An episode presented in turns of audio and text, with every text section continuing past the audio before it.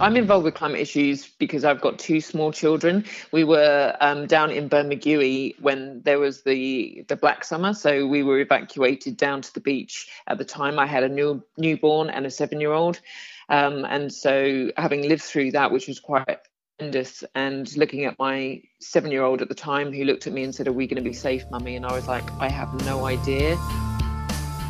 Yes, that's Amy Blain, having what was really an epiphany about the climate crisis.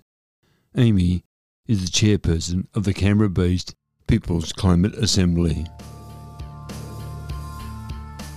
Yes, welcome to this latest episode of Climate Conversations. I am your host, Robert McLean. This podcast is assembled here in Shepparton, in northern Victoria, Australia, on the lands of the Yorta Yorta people. Yes, the stolen lands of the Yorta Yorta people. I pay my respects to their elders, past, present and emerging. I eventually made contact with Amy via a webinar organised by Anjali Sharma for the Duty of Care. I'd been on the webinar, saw a fellow called John Smith. I made contact with John, spoke to him briefly, spoke to him for a while, and he'll come up later in this podcast. But he suggested I should talk to Amy Blain, the chairperson of the People's Climate Alliance, who he said was a real live wire. Not only is Amy, as John said, but she is truly committed to doing something about the climate crisis. Let's have a listen now to what we talked about. Amy, tell me why you got involved with climate issues. I'm involved with climate issues because I've got two small children. We were down in Bermagui when there was the black summer, so we were evacuated down to the beach. At the time, I had a newborn and a 7-year-old, and so having lived through that, which was quite horrendous, and looking at my 7-year-old at the time, who looked at me and said, "Are we going to be safe, Mummy?" And I was like, "I have no idea whether we will or won't be." And you know, the sense of relief when that change of weather, change of direction of the wind, and the black sky went to clear. That kind of sense of relief was palpable for everyone down there at the time. And I just thought, you know what, I can't have my two small children living through this, like this becoming the new normal for them. I have to be doing everything I possibly can to make sure they don't live through this again. I mean, I was taking ash out of my newborn's ear, and my 7-year-old had to get ash out of her eyes, and it was just awful. And so that motivated me to move from being quite climate aware and active to being, I have to be doing everything I possibly can for them to have a safe future. So that was in 2020 or 2019?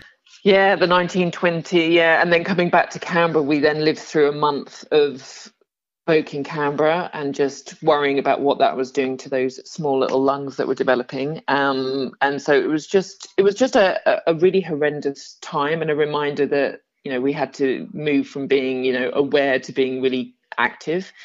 And so that's why I then joined the Australian Parents for Climate Action. I'm now with the Australian Conservation Foundation, Canberra, and the chair of the People's Climate Assembly. Well, you're involved in all sorts of things, as are many people, aren't they? Yes. Yeah. Yes. Well, I think that kind of triggered us to be a lot more active. I'm a strong believer that we need to be building our community resilience.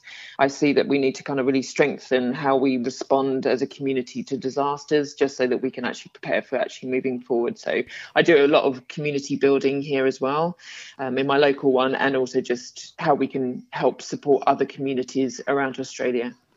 So you also had bushfires quite close to Canberra itself, didn't you? Was that when did that happen? That was also, I mean, there was ones that previously, but the 2019-20 bushfires impacted quite severely anyway in terms of smoke, but also there were fires that were going around that time. And I wasn't there for the ones that had happened before that.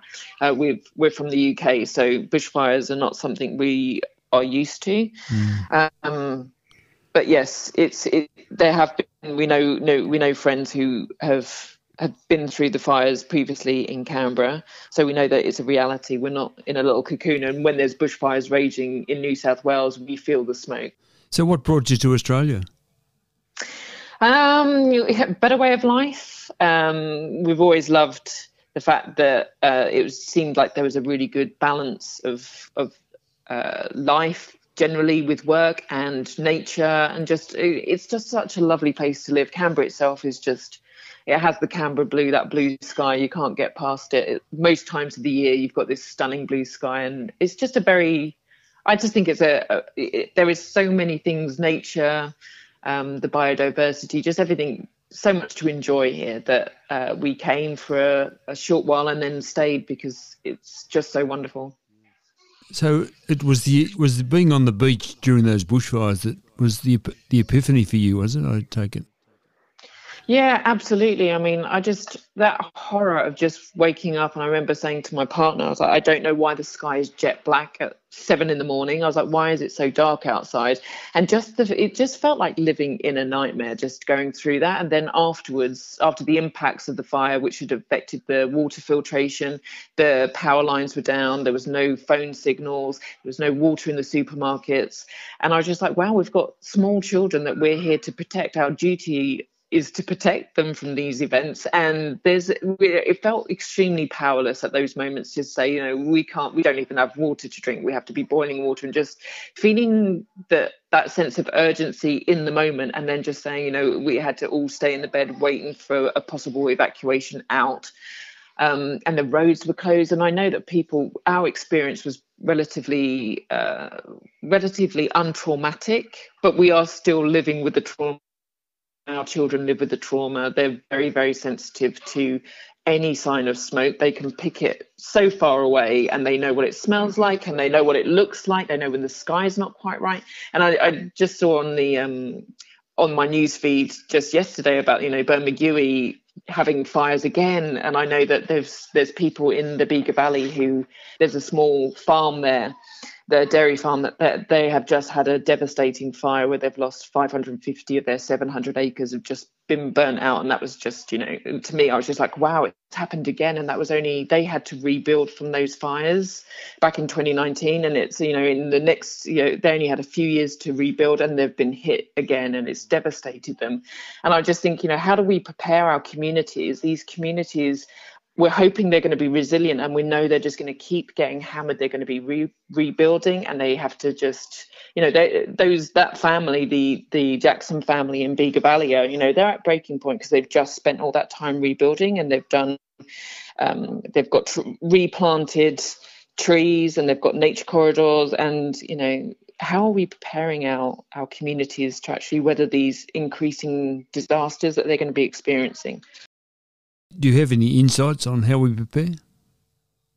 How do we prepare? I mean, we have to focus on, we know that communities and helping communities lead those recoveries and rebuilding are key and essential. And we have to refund them. We have to give them the infrastructure and the support to do that. And I know that some of those communities that were really hit hard in those 2019-2020 fires have not had the support and the recovery and the chance to rebuild. You know, there's a series of things that we have to prepare those communities to be really strong. We know that some of them will be really anxious, and that they will be stressed, and that they... You know, sadly, we lost connection for a moment, but then we pick it up again. There are early detection. I know that there's something from ANU at the moment which is looking at using drones to do early detection of those fires. I mean, I know with this fire in Bega Valley, it happened incredibly quickly. If we were able to spot those fires around these communities that are already deeply traumatized or have had really disastrous experiences already, we should be rallying around them to say, let's put resources where we know that they're needed so that they don't have to keep going through these rebuild, prepare. We need to kind of invest our resources to say, you know, these communities really need to be prioritised. And the government, when they made promises, needed to have done that work to actually make sure that they are prepared and that they are resilient and actually hear what those communities are asking for. Well, I didn't meet you. I didn't actually see you on the webinar this morning, but you were there at the Duty of Care thing. So.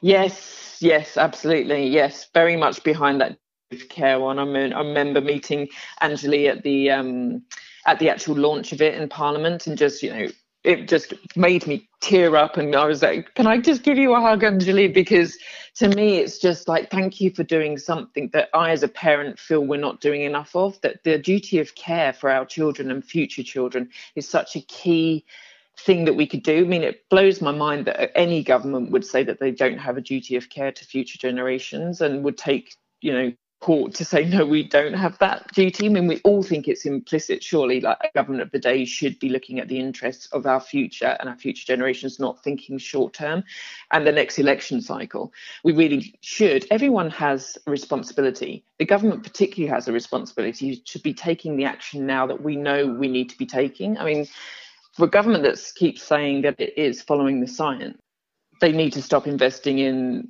all coal and gas projects. It's mind-blowing that they're not. And I just love this activism being driven by young people. I mean, it's absolutely incredible that they are taking the fight to where it needs to go to, because they're not being heard at the moment. And I am fully behind that. To me, for my two young children, this is absolutely what I want to see the government get behind. And also, what government is going to say that they don't have a duty of care to the future generation? What big plans have you got coming up for the People's Climate Assembly? We will be supporting the duty of care campaigning. We're very strongly behind that. We're also very strongly behind the middle arm. We supported the Northern Territory delegation of paediatricians and parents and doctors that came down to Canberra. We're very conscious as well that we follow our Pacific leaders and support any activism that's going around that. So, you know, there is the Port Vila agreement and accord that we would like to be supporting. So we see our role as connecting and communicating across our local climate action groups, but also looking at those ones across Australia. We're particularly keen to support First Nations, any campaignings that's happening around which impacts on the cultural heritage of particular sites like Murujuga and Woodside. We would be very keen to see them remove the industry that has developed there, given that they have made a commitment to zero industry on those sites. So we kind of see ourselves as kind of like rallying around and supporting the incredible and powerful advocacy that we're seeing.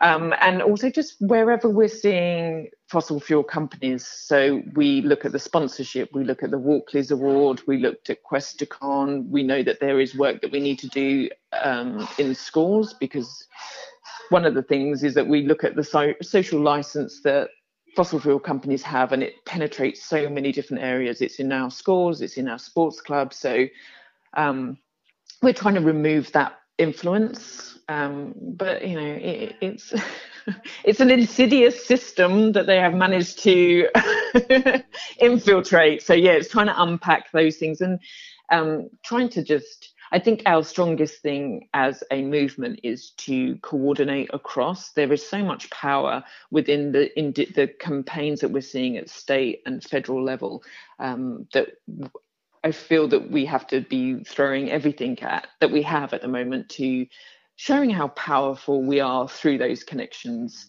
and amplifying the different voices, the ones that need to be heard, the First Nations voices, the young people, Pacific Islanders. That's where I think the PCA has its greatest strength, is actually trying to show the solidarity and support and drawing those connections to the different advocacy groups that are coming down to Canberra and all trying to lobby. But obviously at the moment there is still an incredibly powerful fossil fuel lobbying that's happening at the moment. Amy, I'm involved with some groups here in Shepparton. For argument's sake, we had something we wanted to raise from a federal point of view, which involved something in Canberra. Would you help coordinate that? Yeah, absolutely. We'd love to. We love to hear when people are coming down. We love to just, even if it's a case of knowing that you've got the support and solidarity of the People's Climate Assembly, we can come and help do rallies or just connect in with the people that are here in Canberra who are very keen to come along and show their support. We've got an incredible banner team that can whip up banners, around on the lawns of Parliament. They're incredibly effective. And so there's, they've got messaging on all sorts, because we try every single angle, but there is a very strong and very committed group of people who, the Fridays for Future group here, also do regular Fridays where they meet they're out on the roads trying to, spread them, make it very clear to Canberrans that we are still very visible and making it aware that, we still need to be taking this action. So yes, we definitely need to do that, and we like to just be able to show that there are lots of different groups that are doing work, and we want to be able to amplify those voices and platform them where we can. Amy, I run a small group in Shepparton called Beneath the Wisteria, so called because that's where we used to meet, beneath the wisteria. Beautiful. But the wisteria's gone in the name of progress, sadly. Oh no! But during COVID, I continued, like we meet once a month, so I continued that via Zoom. So, would you be involved in something like that? Would you come to Beneath the Wisteria via Zoom? Yeah, I'd love to. Sounds great. I mean, I think that's also the power. There's so many things at the moment that we zoom into, different groups to link in. There's the awesome grassroots groups. But yes, I absolutely love meeting with other climate groups, just because you feel that sense of solidarity and find out different ideas and link everyone together. And I think those networks are so key, and that sense of community is really key. So yes, it wouldn't be fantastic. Until next year now. I'm sort of pretty busy at the moment. So it'll be in, I don't know, February or something. So. Sadly, I think we'll still be fighting the fight then, fine. I'm sure we will. I made contact with Amy through John Smith, who was the treasurer, among many other things, at the People's Climate Assembly, and I commented about what a good bloke he seemed to be and how active he was. It is absolutely fantastic. I say John Smith is an absolute legend here. He does so many things. He coordinates so many things. We work together a lot on submissions, and John has got his finger on the pulse, and we're incredibly lucky to have such a incredible advocate that is, and John himself is a bushfire survivor, and the complications of experiencing smoke exacerbates his asthma, and he has been hospitalised when we had the bushfires instance before. So we're very alive to the fact that health impacts from climate events and climate disasters is really critical to be part of our messaging, because the impacts are just felt so profoundly, and also then the anxiety and stress that these events cause from people thinking, well, for John, he could be hospitalized if we have another month-long smoke experience. So in wrapping up, I said to Amy, it will take me a couple of days to get this episode all together, because I said, although I'm retired, I've got no idea how I ever found time to go to work. Isn't it always the way? My parents said the same. It's like, they're so busy now, so I can't fit in a job. Just wanted to say to you as well, I listened to Anjali's podcast that you did with her, and it was a great one. It was, a really interesting segment, and I'm now following you, so I shall listen to your climate conversations. Thank you. Thanks for your time, Robert. Cheers. Thank you. See ya. Bye. Yes, thank you so much, Amy. It was great to talk with you, and you epitomise what's good about people who care about the climate. Next, I talk with the treasurer of the People's Climate Assembly, John Smith. I met John if you can meet somebody on a webinar about the duty of care, organised by Sydney-based Anjali Sharma, who's been battling with this issue since she was at least 16 years old. She's now 19 and studying law. Let's have a listen now to what went on between John and I when we had a chat soon after the webinar. John is officially the treasurer of the People's Climate Assembly, but he does many more things. Anyway, let's have a listen to what he has to say. Back in, when was it? Back in The People's Climate Assembly came out of Extinction Rebellion, so that all the people who started PCA were Extinction Rebellion people, but we had the view that not everybody was comfortable with the edginess that XR does, and so we decided we wanted something that was a bit broader based, and so we created the People's Climate Assembly, which is actually it's more of an umbrella group than a group in its own right, if you know what I mean. So our members are mostly groups in Canberra and members of groups in Canberra. So although it was originally kicked off, as I said, from Extinction Rebellion, it was because those in it, like myself and John Worker and others who were, we felt that we wanted something family-friendly to be able to get a broader cross-section involved. And that meant and as I said, we organised... we actually came into existence in December 2019, and we organised a five-day rally to run on at the beginning of February in 2020. So it was a pretty rushed time. But that 5-day rally went well. We had 5,000 people on the front lawns of Parliament House on the Tuesday, which was the opening day of Parliament. We also did an encirclement of Parliament, so we had people joined hands all the way around Parliament House. We had a huge lineup of speakers. Bob Brown. And, so was that event successful, John? Was it successful? Yes, it was. Yeah. How do you measure success? Well, good question, because we were, look, at that time, as you know, the country was on fire. While we were holding our rally, there were water bombers flying across the top of Parliament House, heading out to fight fires in Bermagui National Park. So it was pretty severe time, and we were shrouded in smoke. It was a tough period. We thought that this would be the catalyst for a big move, and of course, right on the tails of that came COVID, which took the wind right out from under our sails. So of the whole climate, as it did for many people. The whole climate movement copped it in the neck because of COVID, and so we weren't allowed on the streets. We weren't allowed to meet.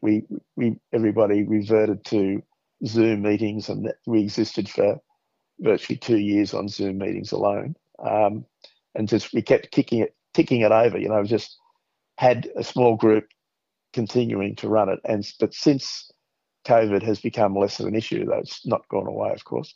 But even though it's less of an issue, we now we organise things like a lot of stuff that we do is. Bringing other groups together on particular projects. So one of our pet projects is sponsorship by fossil fuel companies. So we took on, along with others who had already been doing this for a long time, but we took on Questacon, because they were being sponsored by gas companies, and they had gas companies sponsored displays and all that kind of stuff. We actually took action against Questacon and held die-ins. XR had held die-ins.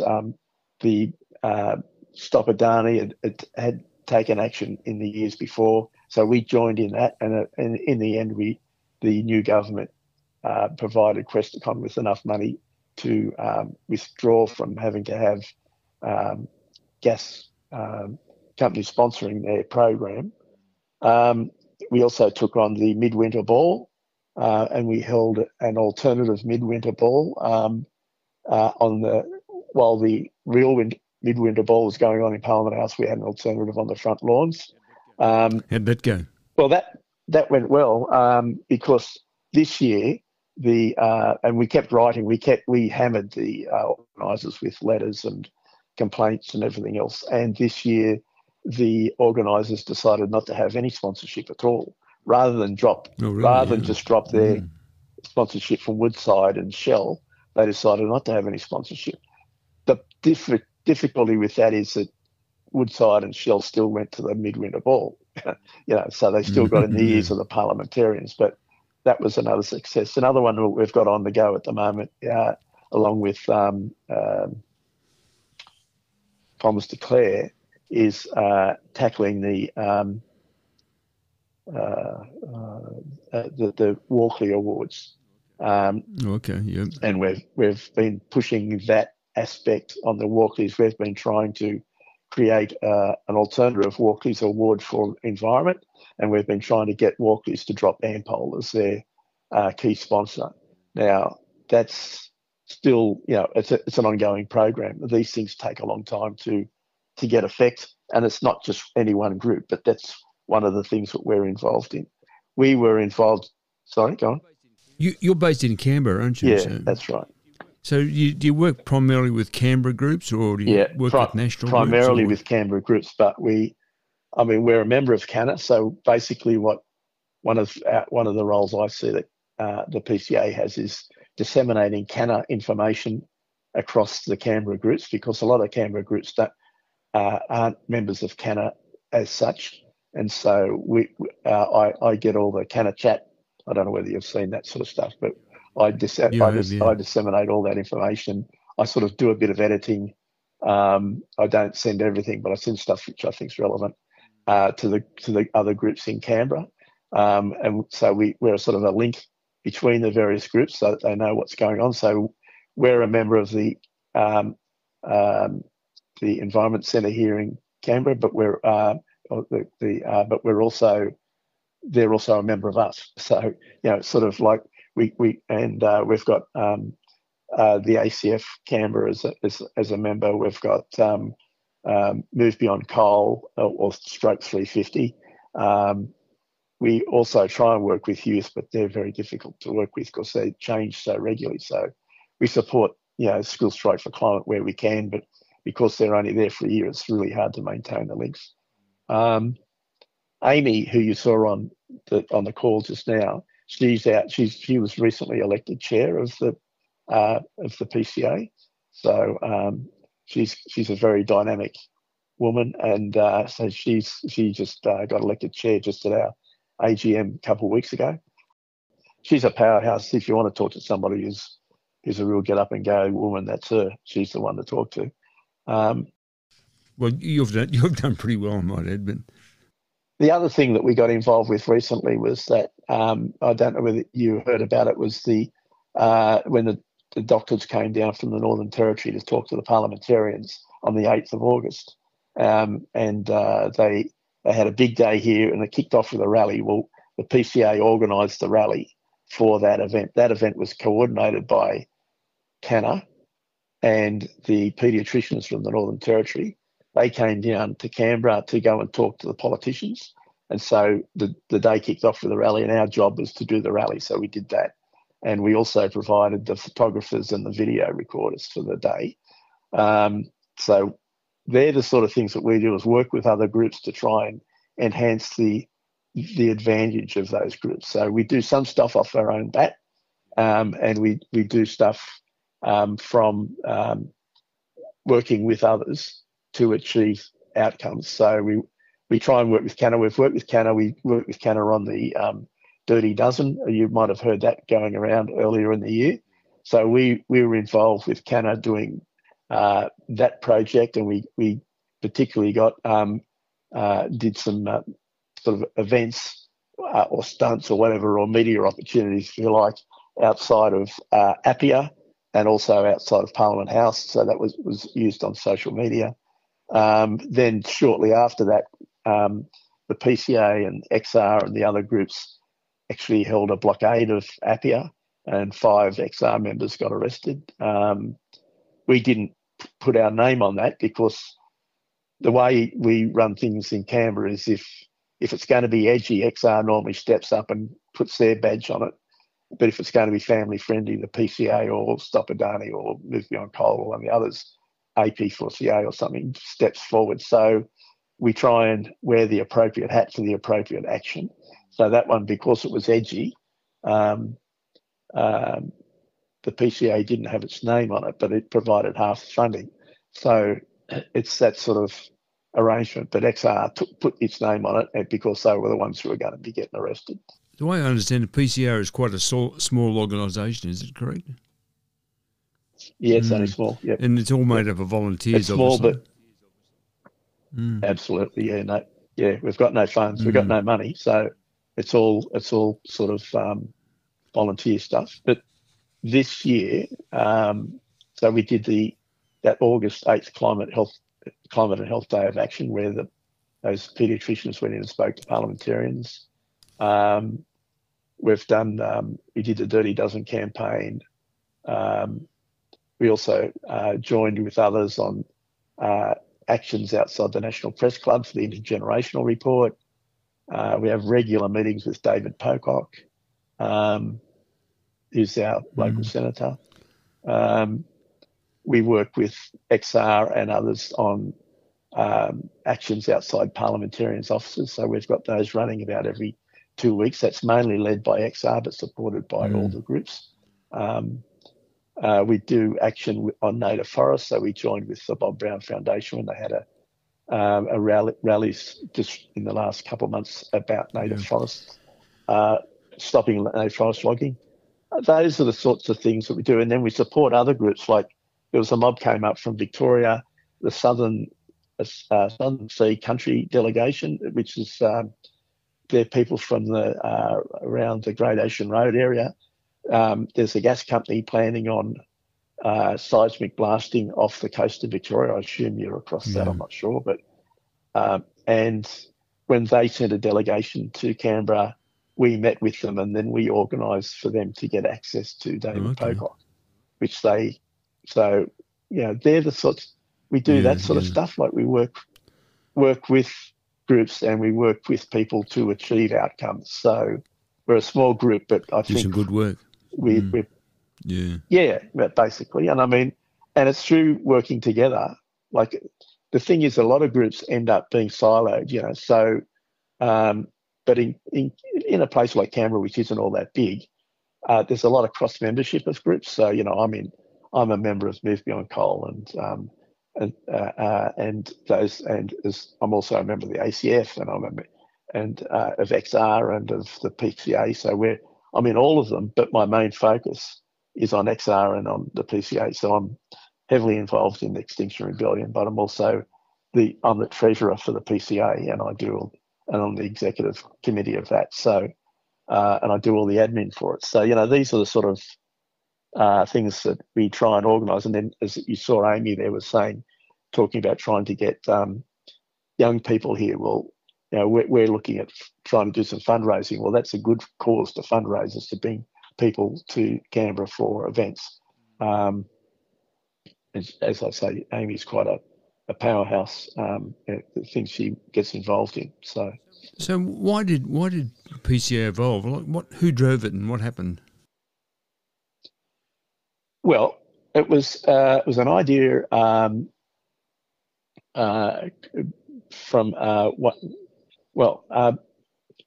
back in 2019, we were looking for things to do, like events and things like that, and one of our members had an idea for a big rally in Canberra.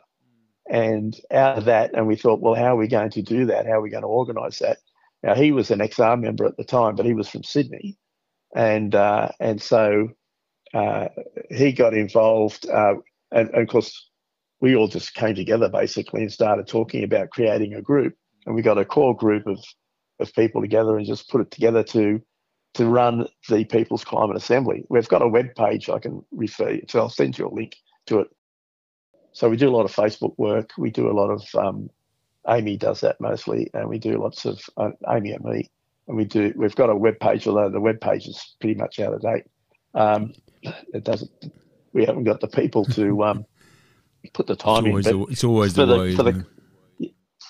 But doing the People's Climate Assembly, that 5-day event, that was a huge event. We had to raise the money for that. That cost $26,000 to put on. We raised that $26,000 in a month, and in actually less than a month. And that was, as I said, you know, like when you're organising a rally for an hour on Parliament House lawns, there's not much you have to do. But when you're doing it for 5 days, you've got to have toilets, you've got to have food, you've got to have water, you've got to have first aid, you've got to have all that kind of stuff. So the logistics were huge. And so we created the PCA as a unincorporated organisation to run that. We got bank accounts and all that kind of stuff, and that's what we did. So that was the big event. That was the core. That was what generated it, was to run that event. But after that, we said, well, we've got this organisation. Why would you throw it away? So we kept at it. And now we're in. You know, now we get involved. We go to. I'm on a lot of these, like this Duty of Care thing that we're on at the moment. That's something we can get involved in. The other thing that's happening in Canberra is we've got a Canberra hub for the for Rising Tide in Newcastle, for the port blockade coming up in November, and that Canberra hub for Rising Tide is organised through XR, but all the groups are involved again, because when we put something on, everybody turns up. You know, so that's. You know, we cross advertise and amplify our effect by doing that. Where do you think Australia and the rest of the world is heading with the climate crisis? It's heading to hell in a handbasket, I'm going to tell you. I'm personally, I'm very pessimistic. But I have to be an optimist because I've got grandkids and I can't give up on them. So I'm in a situation where I said goodbye to one of my grandkids this morning. She's heading back home to New Zealand, and she's only 6 years old, and she's got a whole life ahead of her. And I think, what sort of world are we leaving in? And I feel pretty bad about it because it's already pretty grim. Both Australia and New Zealand have copped huge climatic events in the last couple of years. So they cop a lot, same as we do. And they get it in different ways. But I mean, I've been over there in New Zealand visiting my daughter and stuff when they've had bushfires raging. And that's not unheard of, but an unlikely event to have lots of bushfires in New Zealand normally. But it's getting now that the country's drying out. And then they get these huge floods like they had only a few months ago when Napier just about got washed off the bloody map from huge floods. And I've got relatives, my wife's cousins down there in Napier, and we were quite concerned about their welfare for a while. So, but I look at what's happening around the world, and I'm really, really, really concerned. And I just can't understand why the politicians can't see what I can see. And why they aren't doing everything in their power. And they might think they're doing everything in their power, but they're not trying. Yes, I agree with you about all that stuff. I'm amazed too. I think they can see it, but they'll if they follow the sort of course they need to follow to solve this issue, they'll lose their seat. Yeah, but I mean, if they don't do it, then we all lose our lives. I mean, I just can't see that. I can't see that. The thing is that. The trouble with being a politician is that a lot of them are there just to win again and to be in power. Well, being in power is useless unless you do good. Yeah, and if you're not doing good, then you're a waste of space. It's time you left. Mm. And I think with a lot of the politicians, I mean, I think a lot of them are good-hearted people, but they get caught up in their system and they can't seem to break out of the system that they're in.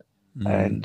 And people play roles. I was just watching last night on there was a video of Just Stop Oil protest in the Netherlands, and a policeman grabbed a young woman and virtually almost ripped her wrist off the way he did one of those wrist locks, Terribly excruciating. And I thought, what sort of person are you? I couldn't imagine having a son or a husband or a father like that would do that to somebody. It was just cruel and inhumane treatment. And I just don't understand. People play roles, They get into a role, so he's got a role as a policeman. He thinks he's got to be tough, but he doesn't have to be.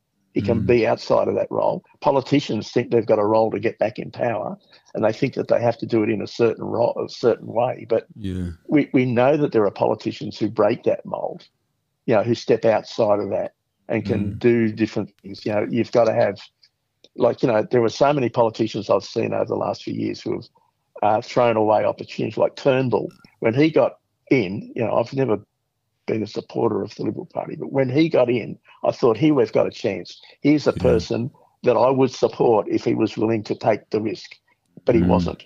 He was too afraid. When he first got in, I think there was he had enough goodwill in the country after pushing Abbott out that he could have... political capital, don't they? Political capital. He had enough political capital. He could have done a lot. But he did not have, because despite the fact that the party might have been against him, the people were for him. And I think he would have, even Labor people and were saying, oh, well, here's a chance. We might get somewhere with him. But he was a failure. And Morrison was just a complete disaster, of course. But, our present Prime Minister is not doing what he needs to do. He's under-promising and under-delivering, because... Yeah. You can't says all the right things, but doesn't do the right things. Well, but if you keep opening coal and gas mines, how is that doing the right thing? Because anything else you do is completely negated by that, and that's where I get so frustrated with it.